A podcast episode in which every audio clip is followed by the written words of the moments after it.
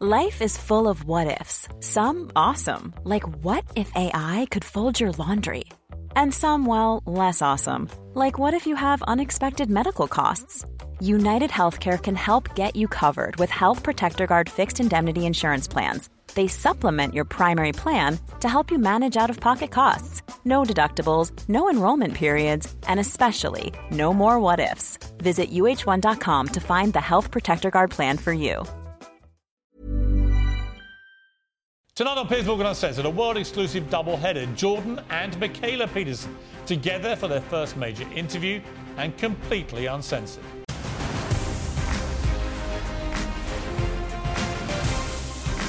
Live from the News Building in London, this is Piers Morgan Uncensored.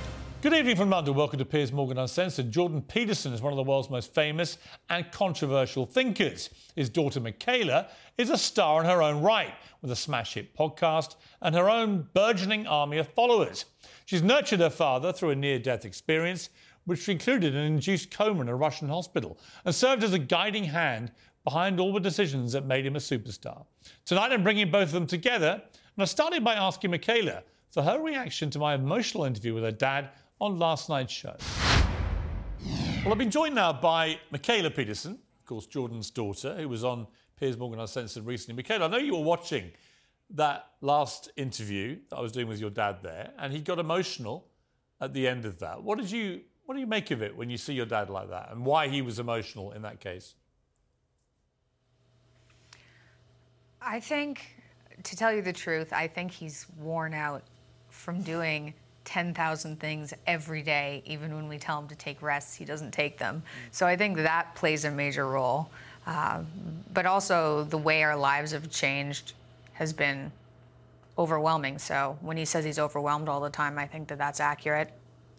Yeah, I mean, Jordan was saying to me that he's overwhelmed by the sense of responsibility he feels and the influence that he has now over so many people brings with it the burden of that responsibility and it's something he feels very acutely do you see that with your dad on a daily basis oh oh definitely if people approach him on the street he gets emotional quite frequently um, because the conversations are emotional mm. so people come up and say this is how hard my life was and maybe my life is still hard, but I'm managing to take it on in a more positive way. And I'm, I credit you for that. And he gets emotional, and that's all real. And it's because it's an emotional conversation. So I think that, that makes sense. Yeah, I mean, Jordan, I, that is an extraordinary responsibility. What I'm thinking is, I, I, see the two of you here. I read recently, I think it was some TikTok thing I saw, but it was uh, an old business guy, and he was saying, you know, the real definition of success in life is not money or material things or anything like that. The real definition of success is if you're a father and your kids, when they become adults and therefore can make their own decisions, choose to hang out with you because they want to hang out with you that that's the ultimate definition of success. What do you think of that theory? Oh yeah, that, that's that's right. I mean, I would say I feel that acutely. I would say my wife feels that even more acutely. Like she's so thrilled if her kids want to hang out with her, if they want to do, you know, committed things with her, that she can hardly stand it. And I mean, this is also one of the great advantages of having a family People just don't understand this. There isn't anything more important that you will have in your life than your kids, mm. period. And, and it's such, it's such we, we lie to young women so terribly by telling them that their career will be where, will be where they find the meaning in their life. I mean, I have a stellar career, but, and I'm pretty damn thrilled about it, and I should be, but it's, it takes second place to my wife and my kids, and then to my extended family as well. And so, and if you organize, I think that's true even if your family isn't working that well. And it's definitely true if it's working well. I mean, why wouldn't you want to be around the people that you love? Mm. That's sort of the definition of love. Mikhaila, I mean, I would imagine you've had sort of a weird life in one respect where for a long time your dad wasn't a globally renowned figure, right? And then he became one. Uh, what was that transition like for you as his daughter to see your dad go from your dad and an academic and a psychologist and so on, Hero, man. to suddenly become this sort of, you know, odd superstar of, you know, with, with an influence over millions of people. What, what was that like for you? well, completely surreal at the beginning. So I, I remember walking down Bloor Street in Toronto when this first happened, and he was still a university professor, and seeing a picture of dad on the front cover of a newspaper. Um, and it said something like Heil Jordan. It was something like that, comparing him to Hitler. And it was the newspaper I used to read on the metro on the way to school. And I was like, well, guess I, who knows how many lies I've been reading from that newspaper. Um, and then for the next, I would say, I would say our family probably only really stabilized in the last year and a half. So it took, what is that, six years to, to kind of come to grips with what had happened to my dad. And at the very beginning, um, he was kind of lost to the internet.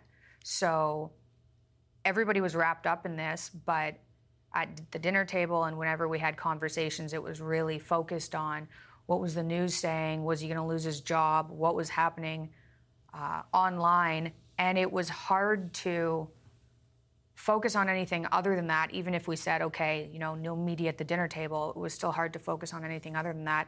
And I think part of the reason I stepped in to help you and mom was to have something I was also involved in so that I could be part of the conversation. And I think um, my brother Julian probably felt that to the same degree was okay, well, I guess we've moved from kind of having this normal, more normal family relationship to Whatever, whatever it is now.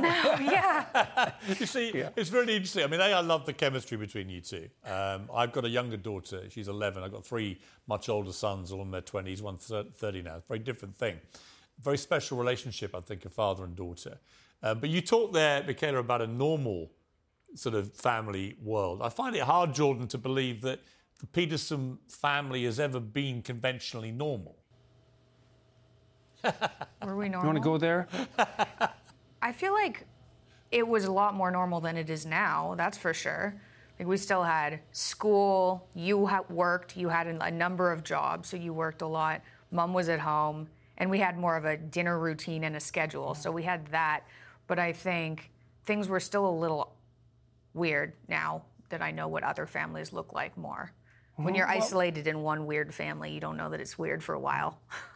I think the depths of concern in, in our household and, and in my life made our existence somewhat not run of the mill, not typical.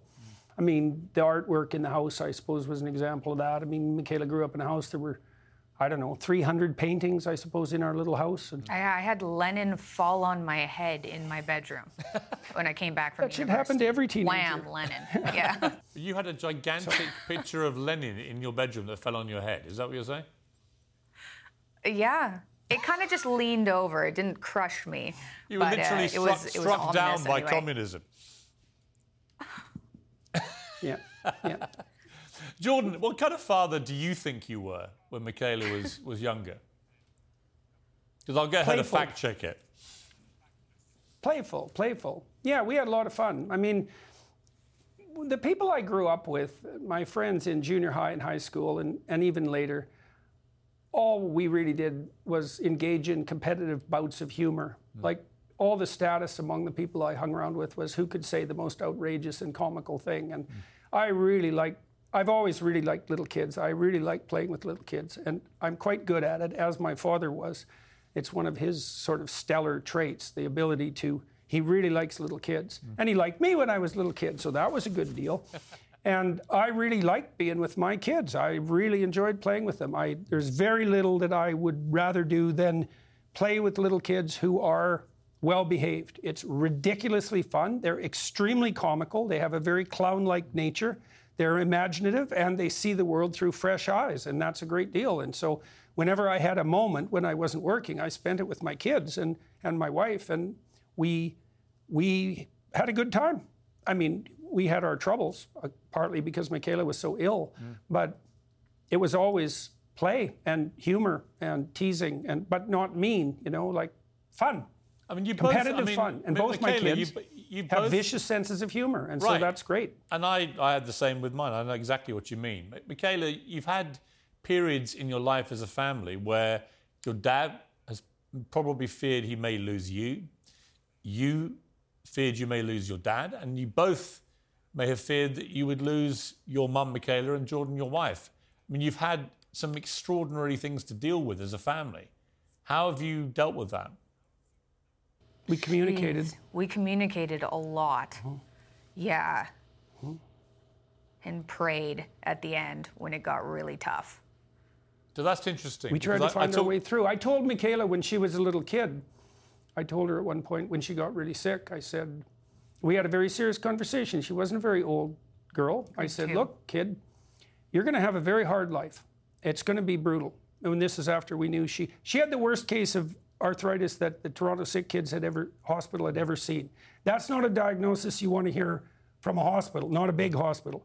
Like, your child has the worst case of this illness we've ever seen. It's like, what's her prognosis? multiple death. early joint replacements. So that's like painful degeneration followed by early death. Oh, yeah, that's not so good. Well, so what's worse than that? Well, what's worse than that is adopting the role of victim, becoming resentful, and turning against life, because then you get to have multiple early collapsed joints followed by death, then you get to be ultimately miserable and in hell at the same time. Mm. So I sat her down and I said, Look, kid, you can't, don't ever use your illness as an excuse. Like, you- it's going to be difficult for you to do things, difficult for you to get up in the morning to go to school. It's going to be painful. And it's even going to be hard for you to tell when you can do something and when you can't, when you're justified in saying, Look, Dad, I just can't get out of bed. I said, Don't fool yourself about your illness because then you won't be able to distinguish what you can do from what you can't do, and then you will truly be lost. And she listened. You know, I don't think you were more than about nine or 10 when we had that conversation. She listened. I had a conversation with my son at about the same time. You know, and I said, look, kid, your sister is very sick and we're screwed. And the probability that I'm going to be able to pay sufficient attention to you for the next few years is like zero. You're going to have to, like, face this and you're going to have to grow up and take this on yourself. And you cannot be any trouble because we've got enough trouble. Any more, it's going to sink us. And so he listened and he was no trouble. I mean, how was, how was Julian with you when you were at home? Good. Very good. Compassionate for somebody who's fairly disagreeable. Right. Yeah. Yeah, and he stuck around. He was at home. I mean, he had lots of friends and he did his teenage things, but he came home and, and he helped and he was no trouble. We And have a clip, he had his things to deal with, but he took care of them himself. We have a clip of, of you guys with Julian, I think, just several years ago, uh, which just to show people, just to, to show who Julian is. And so, one of the great ways to figure out what to write about is well, what bugs you? Notice that. That's that involuntary rumination. That's the manifestation of underlying complexes from a psychoanalytic perspective. So, something's on your mind, poking you, bugging you. It's like Jiminy Cricket in, in Pinocchio. That is really annoying. That's why I did it, man. I knew that would bug you. It's a great, it's a great clip. We don't see a lot of Julian. You know, he's not as high profile as you two. Um, but you're a very tight family. I mean, Mikhaila, the way your dad talked that, it could be taken as being tough love, or it could be just a, a reality check of look, you can either spend the next few years of your life feeling sorry for yourself, or you can crack on with life and make the best of it, which is exactly the advice I would have given one of my children in that position. But how did you feel at the time you were given it? Well, I think I remember that, and I think I was in grade two. So um, I would have been seven or eight. I was pretty little. So I didn't even, like, at that time, I didn't even understand what arthritis was. I thought, oh, great, I have an old person disease. That's as much as I understood. And I didn't want to tell anybody about it because it was an old person disease. Um, and so I don't even think I had second thoughts about anything dad said because I was so young. I just figured, okay, that's my dad. That's what he says I should do. Then I'll do it. I don't think I thought anything more than that.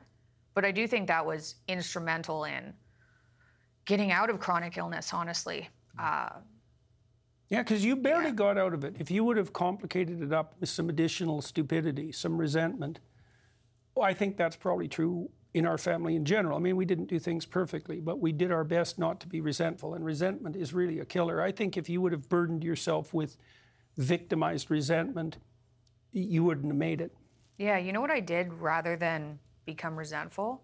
Uh, and I don't know if this was a healthy thing to do, but I got really angry. Mm-hmm. I didn't get angry at anybody per se. I got angry in a, um, it wasn't feeling sorry for myself, but it was, what am I going to do to get out of this? That's like, how dare man. life do this to me? Mm-hmm.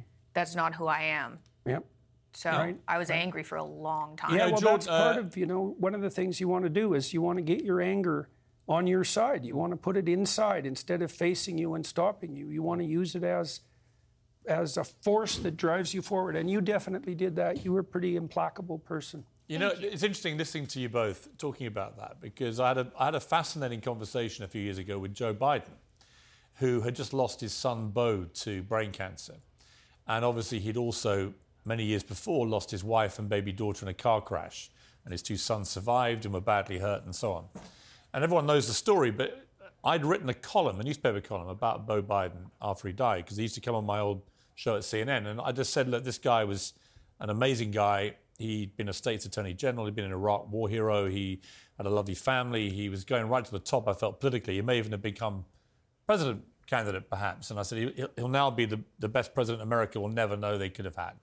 And I wrote this column heartfelt. I liked him very much. I thought he was very impressive. And Joe Biden called me. He was vice president at the time. And I'd never met him, and he, he had a 15, 20 minute conversation with me. And I asked him, I said, I, I've got four children. I don't know how you would ever deal with losing a child. You've had to do this twice, and you lost your first wife. How do you deal with it? And he said, You know, it's interesting. He said, As I talk to you, I have in front of me uh, a cartoon strip, Hagar the Horrible. And it was in two parts. And in one part, Hagar was on a boat that was floundering on the rocks and he had his trident and he was raising it to the, to the, the skies in very stormy conditions and shouting at the gods, Why me? And in the second part of the cartoon, the gods shout back, Why not? And he said he got annoyed originally when he saw that. When his dad, his dad had found it in a flea market. He, he got annoyed. He thought it was insensitive. And then the more he thought about it, the more he realized what his dad was saying, which is you cannot rationalize what's happened to you you can't try and work out why it's happened to you. Stuff happens like this to people all the time. Uh, and in a way, it's different, but the way that you talk to Mikhaila about her condition, it, it's kind of similar. Is that you didn't waste time and energy trying to rationalize this or explain why you'd been singled out. It was just a case of it's happened, we've got to deal with it. Well, I went to Jerusalem with a friend of mine, Jonathan Pageau, and Pageau is a very brilliant man. And we walked the Via Dolorosa, which is the route of Christ's Passion with its 12 stations. And each station is a kind of, uh, is, a, is, a, is a microcosm of suffering. And then, of course, the entire journey culminates in the most unjust suffering imaginable. And that's what the story is. The Christian passion is the story of the most unjust suffering imaginable. And you might say, well, what does that have to do with you? And the answer is, that's going to happen to you. There's going to be unjust suffering in your life. And you're called upon to radically embrace that and to say yes. And that's even the case if it's your children who are called upon to make the sacrifice. Mm. And that's the story of Abraham's sacrifice of Isaac. God calls on Abraham to sacrifice Isaac. And, you know, that seems like a bit much, but you, you have to offer your children to the world. You have to offer your children to be destroyed by the world. You have to say yes to that radically, full heartedly. And the more you do that, weirdly, paradoxically, the more you do both of those, accept that for yourself, accept that for your children, welcome it, the less catastrophic this sacrifice has to be. It's so, it's so paradoxical. Well, you think about it, you know, if you protect your children unduly, you weaken them. If you let them encounter the world and, and the micro tragedies that go mm. along with that encounter, let's say, they get strong. Yeah. And there's no limit to that. There's no upper end. And, and so that's why in the Judeo Christian tradition, for example, you're enjoined to take up your cross and bear it and to walk uphill nonetheless. And the reason for that is there is no better alternative. Of course, you have to say yes to life. And that means saying yes to some pretty Right. brutal realities.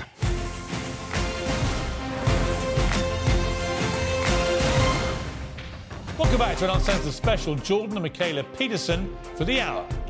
In the next part, we talk about Jordan's brush with death, including a medically induced coma in Russia. What was that like for you, Mikhaila? Oh, I cannot even describe how horrible it was. Like, I thought being sick myself was bad because it was very bad. I thought getting off of antidepressants, I went through antidepressant withdrawal, which was just horrifying beyond belief. I thought that was bad. Watching how sick my dad got was so much worse than what I went through that it was hard not to what what did I think? I literally you know what for some reason for some reason when he got really sick I I thought I could just move to LA. I was in Toronto and I thought I could just move to LA. We didn't know what was wrong with him. He'd been to a number of different hospitals and my mom had been sick and I thought I could just move to LA and I could do things by myself and I don't have to deal with this. And then uh, I th- I thought about it, and I had this weird feeling that whatever was wrong with him, which I thought was antidepressant withdrawal, which is what had happened to me, would last about two years. So I sat down and I decided, okay, I'm going to do whatever I can to help this guy. And I think it's going to be absolute hell for a couple of years. And I don't know why I had that feeling, but I had this feeling of this two year period. And so I decided rather than running away, which had definitely crossed my mind, uh, I'd do everything I possibly could and just put my life on hold until he got better, which I figured was about two years. So while this was happening, particularly when we were in Russia, I was like, at that point, I was literally learning Russian. I was like, I don't know how long we're going to be here. Russian is not easy to, to learn. Um, but I was like, I, you know, made a commitment. I'm going to help and see this through. And I believe that he can get better. So I think the way I managed that was I had a really strong belief that he's sick, but he can get better. And I just have to stick with him till he gets better. And nobody could change my mind from that, not even him, even though he tried. It's like, I'm not going to make it. Like, yeah, you are. You're going to be fine. We just got to get through this. So I think that's what, what helped was a naive optimism of getting better. I mean, it it's wasn't fascinating. naive. Faith. Fascinating to see the roles reversed there, Jordan. But then you both had to deal with your wife getting very sick with cancer, your mum, Mikhaila, um, and you both had to deal with that. What, after given what- you'd both been through, what was that like for you as as a unit, the pair of you, and, and of course uh, Julian in too? Well, it was remarkable to see her deal with that, really, to see Tammy deal with that, because Tammy's very, very tough person. And even she got the news initially that she had a form of cancer that was 100% fatal in 11 months and that no treatment, there was no evidence whatsoever that any treatment, radiologic, chemotherapeutic, or surgical, would help. So that we all got that dumped on us in about 10 minutes. And she just took that in and went on walking. And uh, in fact, I think she was not really even overwhelmingly affected by that until she had to tell Julian and saw that reflected in him. And that really changed her because she saw that that made, made more of a difference to him than it did even to her. Mm. And so she saw the love she had granted him because she was an excellent mother reflected. And that really changed her life. It might have saved her life, but it certainly transformed her permanently. And that took a long time to unfold. But Tammy's a, she's one tough cookie and mm. she took everything on the chin. And Tammy basically was at the edge of death for three months every day. She just about starved to death um, during the recovery process from her surgery because of a surgical complication. She lost about almost 30% of her body weight, and she she did suffer a little bit with post-starvation syndrome as a consequence of that. But I don't think I ever saw Tammy desperate or resentful during that whole time No. and she she opened herself up. She accepted help where she could get it. She took every possibility to move forward that was offered to her. Um, she opened herself up to transformation on every front and really did change. And i would say she's now doing better than she ever has in her life. It's really quite miraculous to how- see. how apart from the fact that she also recovered, and as far as we know, she's the only person who ever survived this form of cancer. Incredible. She said she credits it. I think this is worth mentioning. Um, she, it was the weirdest thing. So she got really sick. It was horrible. Um, I wasn't around as much when she got sick because I had PTSD from my hospital experiences and I didn't want to go into a hospital. I went to the hospitals, but like the PTSD was pretty bad. Um, and she she was stuck in the hospital and she said i'm going to get better. This is just such a strange story. She said i'm going to get better on our anniversary which uh, for mom and dad is mid-august. And this was june and she told everybody this. And we're like okay mom like she's on morphine. We're like not sure what's going on. Um, and then they flew to the us to do uh, a procedure which didn't work. And then on their anniversary she got better which was really weird because nobody was expecting that. And she goes, Oh, it was God, and converted to Catholicism. That is miraculous. And it brings me back to what I asked you when it was just me and you talking, which is whether you believe in God. What happened to your wife, to Tammy, and her turning to God in that moment? Did that not give you all the proof you needed that there is a God? Well, I was already very religiously inclined before that. I mean, I've been studying religious thinking for 40 years, you know, and speaking to my students about that very diligently during that whole time. And so, in some ways, I mean, the, the anniversary issue, that was very strange. Yeah. And, and the transformations that have occurred in relationship to Tammy are quite profound and wonderful and, and hard to believe. Um, was that additional evidence to me? I already had a lot of evidence, you know, uh, what we talked about in other. Uh, I was already a firm believer in hell, you know, and I knew there was a route away from hell, and the route away from hell is a religious pathway. So I've been walking down that pathway a very, very long time. So this was just another, not just, you know what I mean? It's, it's a milestone and a marker, but it wasn't, for me, that wasn't a qualitative transformation. Did you did you dodge the God question in the previous interview? Well, He no, did. I wouldn't. I He wouldn't say did, so. It- Mikhaila. He did. And it was really, knew it. was really interesting. And in fact, it's almost like he's almost rewinding now because I, if I'd asked him right now, I, I may have got a different answer. Because I think, Jordan, I think you do believe in God. And I think what's happened to your family has reinforced that belief. But for some reason, you're reticent to just say modern it. people, modern people don't don't understand this question. They think that it's a matter of believing in a set of facts. It's not. If you believe in God, you allow the spirit of the logos to take residence within you. Now, but nobody understands what you mean if you say that. But like, think about it this way: Mikhaila could have got bitter and resentful. Hmm. Well, the spirit of bitter resentment is the spirit of Cain because her sacrifices would have gone unrewarded. She would have been rejected by God and she would have shaken her fist at the sky. And the spirit of Cain is a Luciferian spirit and it's, it's a genocidal spirit. And you can allow that spirit to take up its residence within you. And that means that you're a follower of the Luciferian spirit.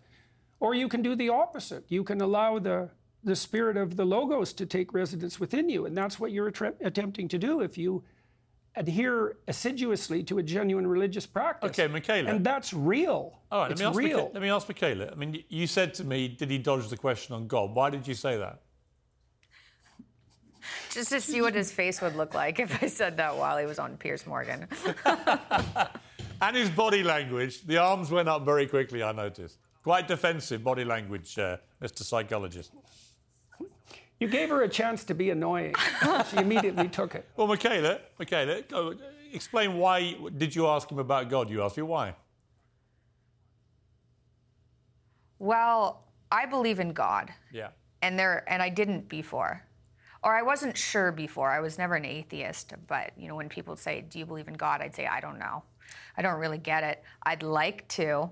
I always wanted to." And so when mom converted to Catholicism and I saw, you know, a whole bunch of really weird things that I couldn't logic out happened.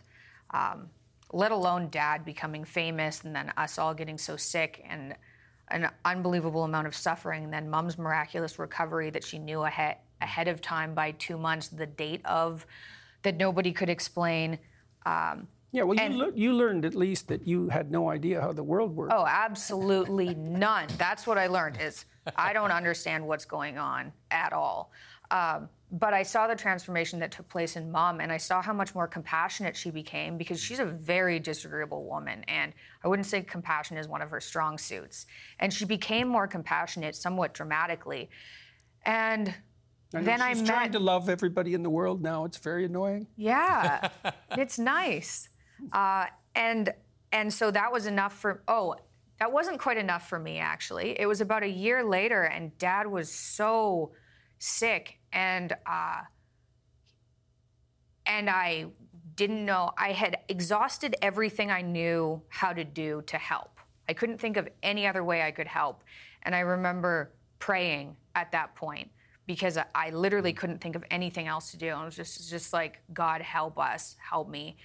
Um, and I think it was around that period where something switched and then my life got easier. And I don't know if that's because I let go of some control that I don't actually have, but my life switched directions and I felt calmer in a way that I couldn't uh, describe or come to any, I, I couldn't figure out why. And I figured that was God. So that was enough for me to say, reality isn't exactly how we see it. There's more going on out there. And And Mikhaila, I if I asked God. you, if I asked you, Mikhaila, do you think your dad believes in God? What would you say? Get it right. yeah, I think so. Yeah, I do uh, too. he definitely he definitely I, I think so he definitely lives in a way where he knows that if he acts as if he believes in god then he avoids hell so i don't know what the difference That's a good between that Yeah. and belief is why would you do that if you didn't believe right Right, Seems Jordan? reasonable to me. Right, Jordan? Sometimes it's always good to bring out the daughter uh, because you'll get the truth out of the dad. You know, you can you can put the old arms up to me, Jordan, down there from America, but you can't to your daughter sitting sitting right next to you. She she knows you better than you probably know Very yourself. Very sneaky plan on your part. Piers.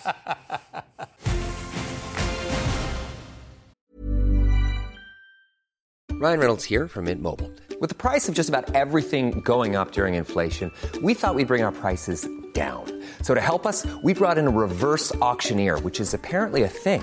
Mint Mobile unlimited premium wireless. Ready to get 30, 30, bit to get 30, bit to get 20, 20, 20, bit to get 20, 20, bit to get 15, 15, 15, 15 just 15 bucks a month. So, Give it a try at mintmobile.com slash switch.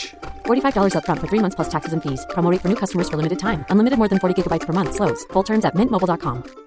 Hi, I'm Daniel, founder of Pretty Litter. Did you know cats tend to hide symptoms of sickness and pain? I learned this the hard way after losing my cat, Gingy. So I created Pretty Litter, a health monitoring litter that helps detect early signs of illness by changing colors, saving you money and potentially your cat's life. Pretty Litter is veterinarian developed, and it's the easiest way to keep tabs on your fur baby's health right at home. Go to prettylitter.com and use code ACAST for 20% off your first order and a free cat toy. Terms and conditions apply. See site for details.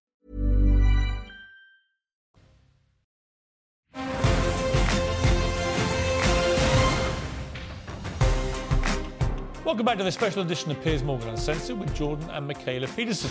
Mikhaila, I want to play you a tape. This is from a, a, a podcast in which you talked about uh, getting divorced. It was very, very difficult to get divorced considering what my dad talks about.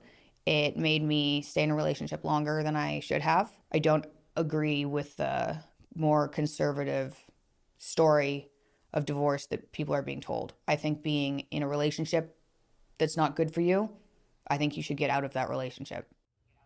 Interesting that. Uh, let me ask you, Jordan, when you heard her say that, did you feel any responsibility that she may have stayed in a very unhappy marriage for too long because she didn't want to upset you because of your views? No, I wouldn't say so. I, I'm able to let my children handle the complexity of their own private lives, knowing at least, I think, as I do, that there isn't that's a place where only fools would would go. And I had faith that she would sort things out, you know. And so I, I'm I was willing to give her her space. I mean, I believe in committed marriage, and so um, at that level of generality, obviously I have objections to the breakup of a marriage, but you know I have faith in my daughter, and so I believe she'll. I believe she's oriented to find her way, and finding your way is a complex process, and I'm willing to stand back and watch her and to provide whatever help I can along the way, but also not to interfere too much. Mikhaila, you're uh, are you re- you're remarried now, right? Yes. And your very name of your the name of your of your second husband? Uh, Jordan Fuller.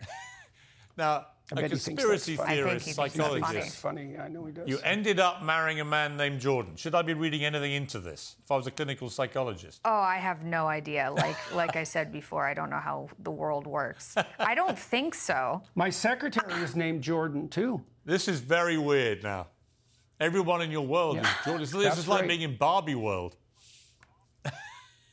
Yeah.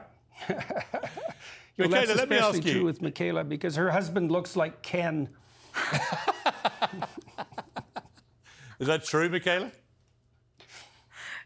Yes. That's like 100% true, yeah. I want to play you both a clip. You, your dad's had a lot of feuds with people. Uh, some he starts, some he doesn't, some he gets just gets picked on for the sake of it. There's a lot of feminists who he winds up very successfully, I would say, because they're very easy to wind up. Um, one of them is Caitlin Moran, who's currently in America, and she's using your dad a lot, uh, ranting away about him. And here's one clip of her talking about your dad. he shared a piece to his 10 million followers in which I think I do a pretty good demolishment job of his entire career and oeuvre. The advice that he gives is either the kind of stuff your mum would say for free, like make your bed, pet a cat in the street, or mad stuff about lobsters. I didn't even go to school, let alone university. And I was halfway through his book going, I'm fairly sure I can demolish a great deal of the logic in this book. This guy is not the smartest guy in the world. He's just a man in a waistcoat who sounds, to be honest, a bit like Kermit from The Muppet Show. Kermit from the Muppet Show. Your thoughts? Well, that's true. I do sound a lot like Kermit from the Muppet Show. So that was the one thing she said that, that was accurate. That's not even her joke, though. No, it's That's not. not. clever if you steal it from somebody else. No, and it's an old joke, but it was a good one when it first came out. hmm So what do you think of her? Sounds like she'd be fun at a party. Or as your mother. Yeah. Or as your Have that mother, as your yeah. mother, yeah. Yeah, yeah. Mikhaila, I do, bet mean, her do you kids think, Mikhaila, didn't that make people their like, bed. Mikhaila, do you think people like Caitlin Moran, do they just basically misunderstand what your dad really is about? I don't even think they're capable of understanding what he's about. There's too much arrogance there. Mm-hmm. You can't be that arrogant and assume you know everything and then read something and learn, or read anything and learn. Right? That's why you don't cast pearls before swine, dear. You know, Jordan, my, my sons, as I think I've told you before, are all big fans of yours. And they, they just said to me, they got one question, which what advice do you give uh, for children who are the children of controversial public figures? Well, you know, Mikhaila has leapt out and, and taken the opportunities that came along with that in the public way. My son Julian is a more private person, and he's chosen to erect barriers around his family and not to face the public as much, although he has played his music at my lectures and, and he works with me. I think, you know, each person has to find their own way. There are great advantages to having a tremendous amount of attention devoted to you and having people offer opportunities, but each person, depending on their own temperamental proclivities, has to figure out how to manage that themselves. And mm. it's complex, but it can work. I mean, Julian, Tammy, and Mikhaila have all reacted to that in their own way. It took Tammy a good while, like the rest of us, to figure out what her place was, so to speak, but she's really managed that. And Tammy is out in public much more than I would have thought she would have been. Um, you know, if I would have guessed if I would have been able to see into the future 10 years ago, she's become quite an accomplished public speaker, for example, and she certainly didn't think that was in her in her cards, in the cards or in the stars. But um, things come at you, and you surf the wave, and and you're happy for the opportunity. And Julian and Mikhaila and Tammy have all adapted in their various ways, and I think at the moment that's working like a charm. And Mikhaila, So- if, I, if I asked you, Hooray.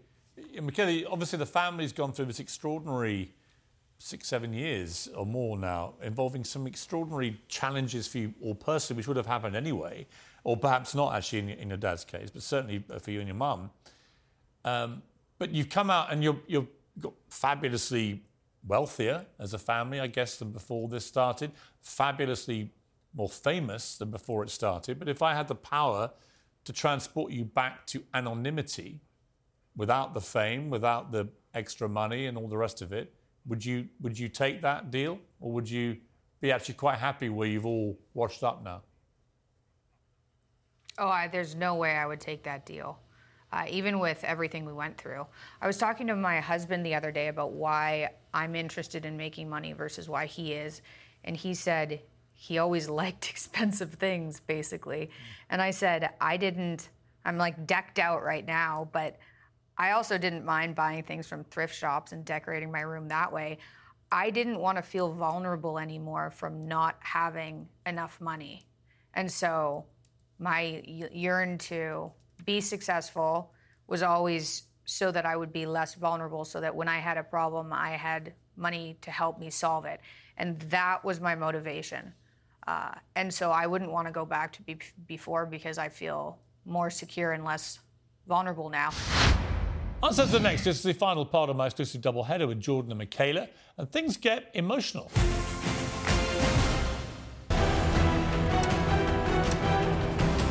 Will I get a better interview roughing you up a bit? Will I get the real Zlatan then? You want to play with fire, I will bring you fire, but I will burn you. When I say I am God, you think I'm joking or not? You tell me. I'm not joking. When you score a goal, is it better than sex? Sex is better. Whoever thinks different, he has a problem with his sex life. I'm the best. I'm Zlatan, uncensored.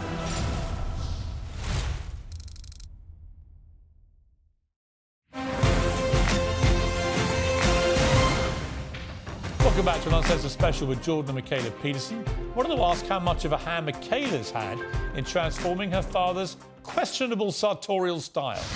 One thing that money has definitely bought you, Jordan, is a better fashion sense. I mean, the, the, the radical change in you, in the smart suits, the, the crop, uh, the, the hairstyle, everything. Uh, You have really been dragged kicking and screaming into, into the pin-up world.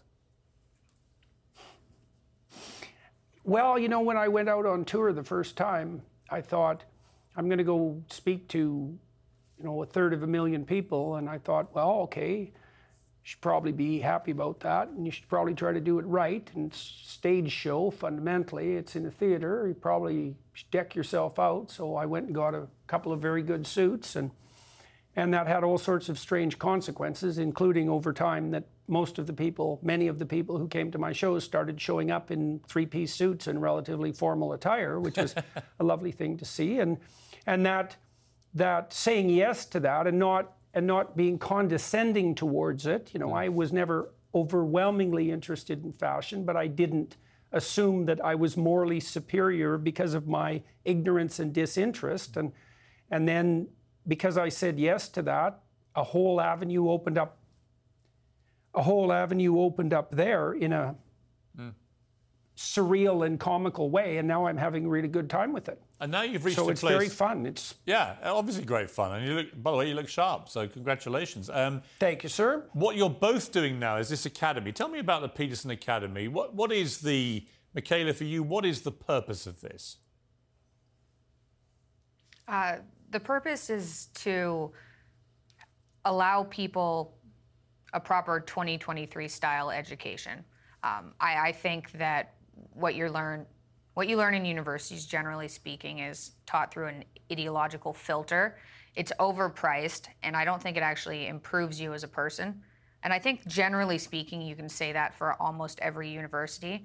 And we have the ability now to learn online from genius people. So we figured why not produce courses that are extremely well edited, allow the professors to teach the way they would want to teach without the guidelines put in place on them by the universities, and then give it give access to everybody. Mm. And then anybody who's actually interested in learning and retaining that information to better themselves has a place to go, a social media platform where they can meet other people, uh, which I think will be very interesting. We don't know how that's going to go. Um, but I'm hoping it'll give people the opportunity to learn and meet other people who are like minded. Yeah, we have great professors, and, and one of the advantages to being in the position that I'm in at the moment, and this is partly a consequence of my podcast, is that I can find great speakers from all around the world because I'm also touring around the world. And every time I find someone and I think, wow, you're so interesting, I can hardly stand it. I think, how would you like to come down to Miami and record a lecture? And right. virtually everyone says yes. And then yeah. They come down to Miami and we put them in the studio and we treat them very, very nicely. And we do that because we're actually happy that they're there. And we tell them, you can teach whatever you want the way you would dream to teach if you if you could have what you wanted. And so then people come down there and do that. And they're pretty happy about that. And then they're um, often willing to do another course. Well, why wouldn't they be? So I just want to ask you both, uh, finally, uh, this really. Is it's clear to me from, from, interviewing you both together, you have an extraordinary bond. Um, you clearly love each other very much. You're a very tight family. It's been through a hell of a lot of challenges. But if I was to ask you, Jordan, and then I'm going to ask you, Mikhaila, the other side, ask you, Jordan, what is it that you love about Mikhaila? What would you say?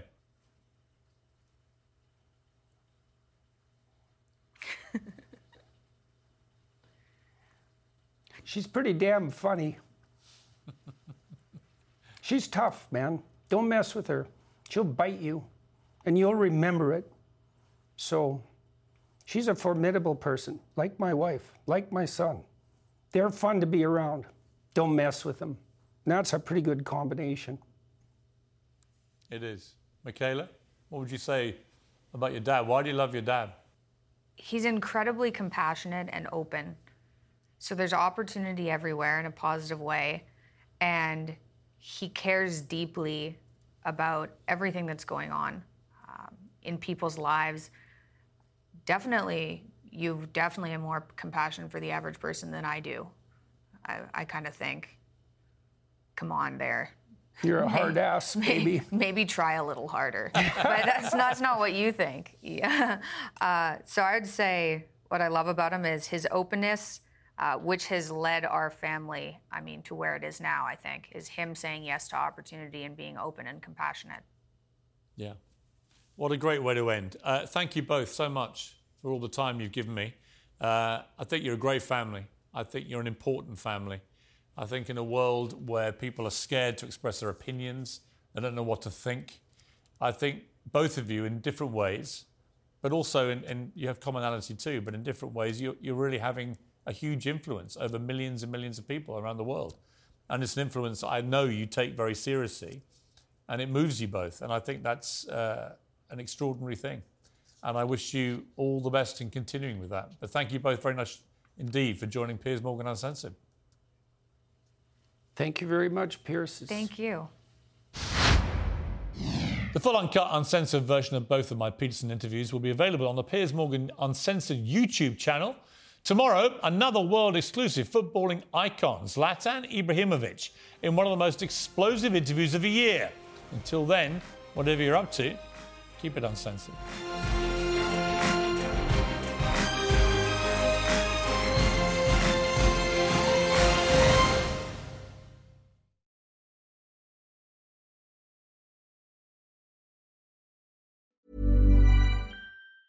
Hi, I'm Daniel, founder of Pretty Litter. Did you know cats tend to hide symptoms of sickness and pain? I learned this the hard way after losing my cat, Gingy. So I created Pretty Litter, a health monitoring litter that helps detect early signs of illness by changing colors, saving you money and potentially your cat's life. Pretty Litter is veterinarian developed, and it's the easiest way to keep tabs on your fur baby's health right at home. Go to prettylitter.com and use code ACAST for 20% off your first order and a free cat toy. Terms and conditions apply. See site for details.